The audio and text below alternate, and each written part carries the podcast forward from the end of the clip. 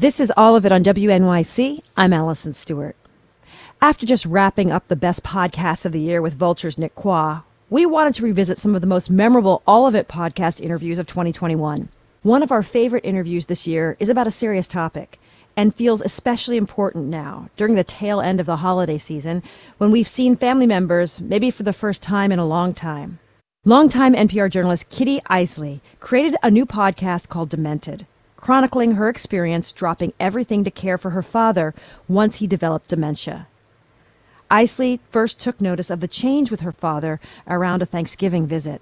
A few years ago, she moved to her childhood home to become a full time caregiver for her father, Albert Eisele, a veteran member of the Washington Press Corps who helped found the newspaper The Hill. Kitty wasn't alone dealing with this issue, even if she felt like it.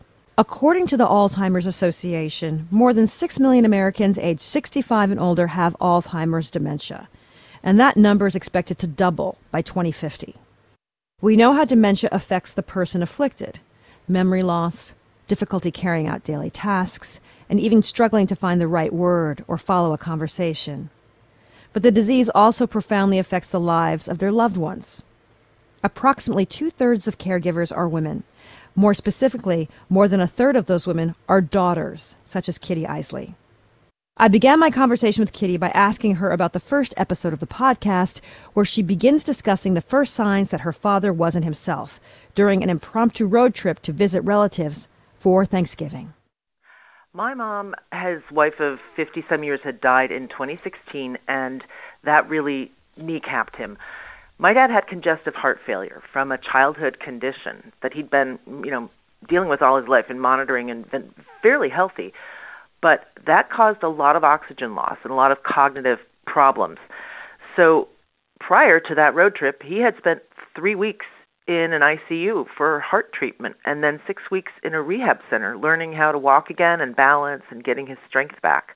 So we already knew we were at a very, very dicey moment and just balancing. Um, pri- just prior to that trip, he had gone downtown. Uh, where I live outside D.C. now in his house, downtown to a book party and lost his car. Didn't know what parking garage he left it in. And, you know, for a day and a half we were racking up parking fees until I was able to get a friend to go back downtown with him and sort of retrace the route. His own balance was pretty poor. His um memory lapses weren't sufficient enough for all of us to think, oh, he's got to be in residential care. But it was an accumulation of multiple things that were lost, forgotten, um, confused. Things like putting food in the oven with the wrapper still on, mm-hmm. or um, leaving the garbage disposal running, or walking out of a room and leaving the burners on, or you know, not closing the front door when he left the house to go run an errand, just not even closing the door. Small things that didn't seem like him and were adding up.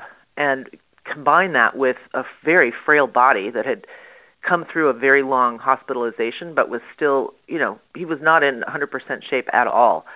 So that very abrupt decision to skip Thanksgiving with his mm-hmm. daughters and fly to his home state of Minnesota for a funeral and then on to see cousins. You know, he left a phone mail with my cousins, a voicemail, that he was going to come to their house for Thanksgiving, but he hadn't even heard back from them. I didn't even know if they were going to be there. So that kind of non logical thinking was really unusual for him even five years ago. And that made it really clear we were in pretty unknown territory. I'm going to ask you. and can I add one small fact? Mm-hmm. You know, you mentioned six million of us are taking care of family members with Alzheimer's. This is kind of mind blowing, but way beyond Alzheimer's, there are 50 million people in this country now taking care of somebody over 50 unpaid. Mm-hmm. So it goes way beyond the serious and damaging consequences of Alzheimer's. There are numerous other things that can prevent someone from being able to take care of themselves fully. I'm going to ask you to put on your reporter hat now because one of the great things about the podcast is it is very personal, but you deploy all your skills as an audio journalist.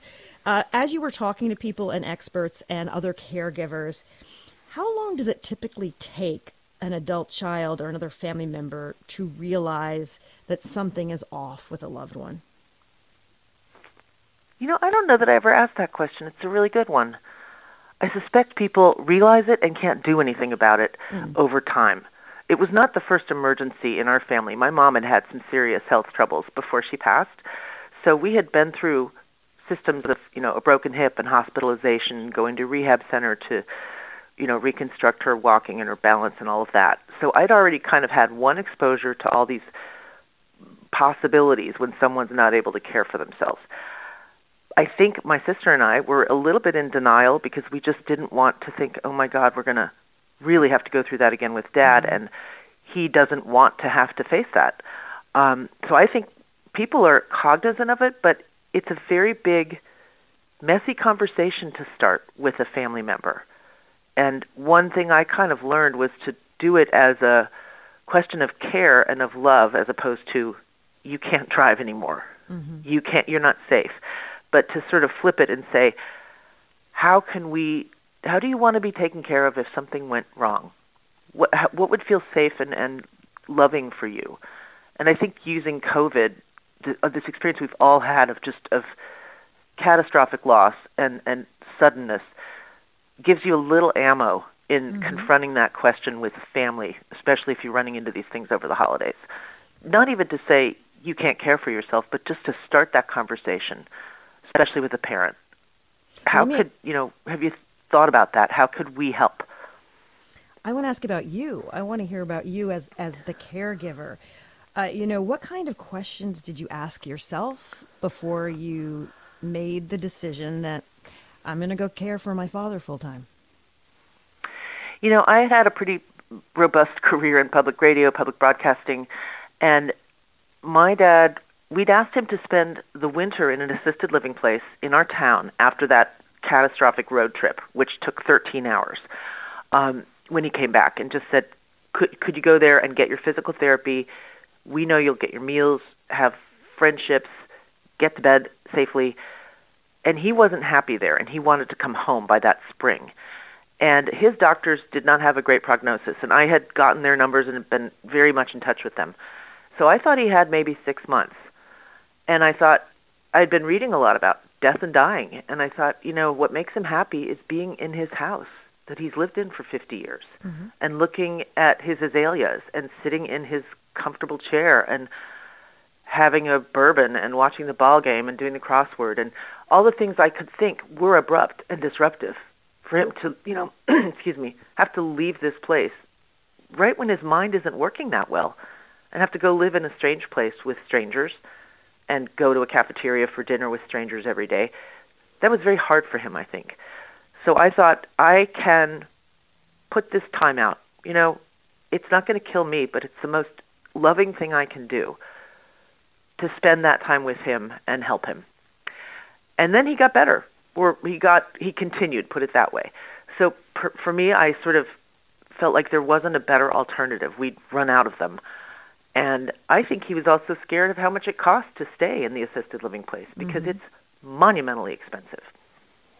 But anyway, my calculation was this might go for six months. We've kind of run up against all our options. He would be what could make him happy is being safely at home. What did you so want? That's what to, I did. Yeah, what did you want to cover in this podcast that you hadn't and didn't see in other resources?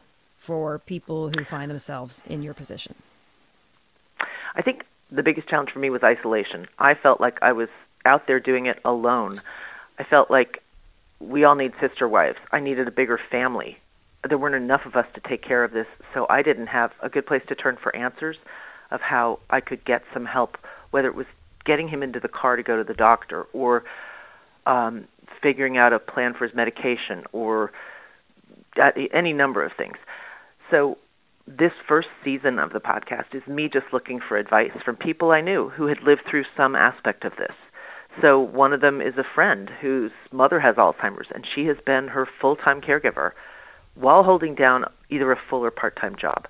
And we both talked about how weird it is and how lonely it is when you've had a parent who's had a very, you know, big social life, has loads of friends, is professionally active in their community and suddenly is only at home and the friends kind of drop off because it's weird for them to encounter someone they knew who's now so diminished mentally. And my dad wasn't totally diminished, but he had hearing loss. It made it hard to participate in conversations. He was more frail, so choosing a restaurant if his friends wanted to go out had to be pretty easy to get in and out of. Small things that made a big difference, and that made him and then me much more alone, out in the suburbs in a house that he'd, you know, taken good care of.